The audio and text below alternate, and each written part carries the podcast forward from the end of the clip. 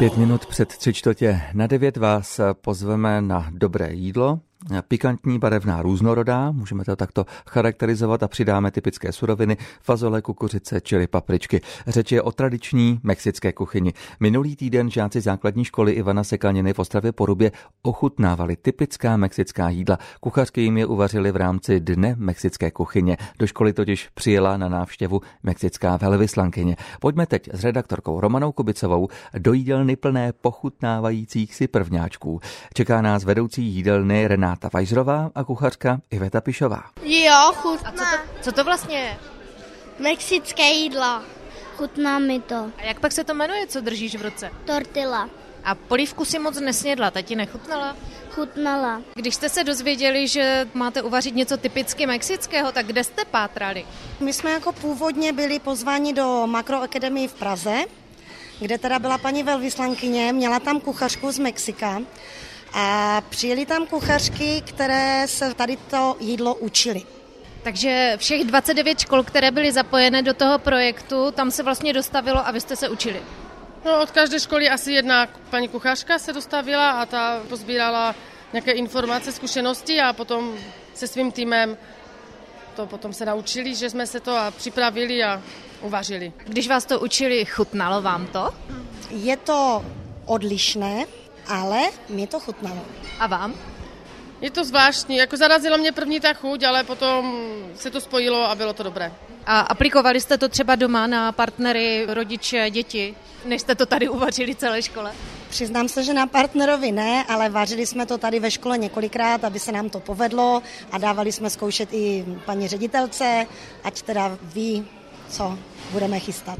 A co vy, zkoušela jste to doma? Ne, doma jsem to neskoušela, ale hodně v práci, takže jsem toho měla hodně. V čem je teda specifická mexická kuchyně? Co dělá tu typickou chuť?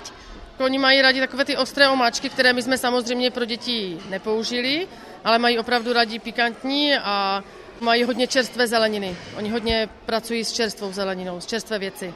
Jo, a třeba tortily mají opravdu smouky, kterou můžou, jo, je jakoby bezlepkovat třeba u nás. Jedí hodně zdravě. Je to fakt zdravé.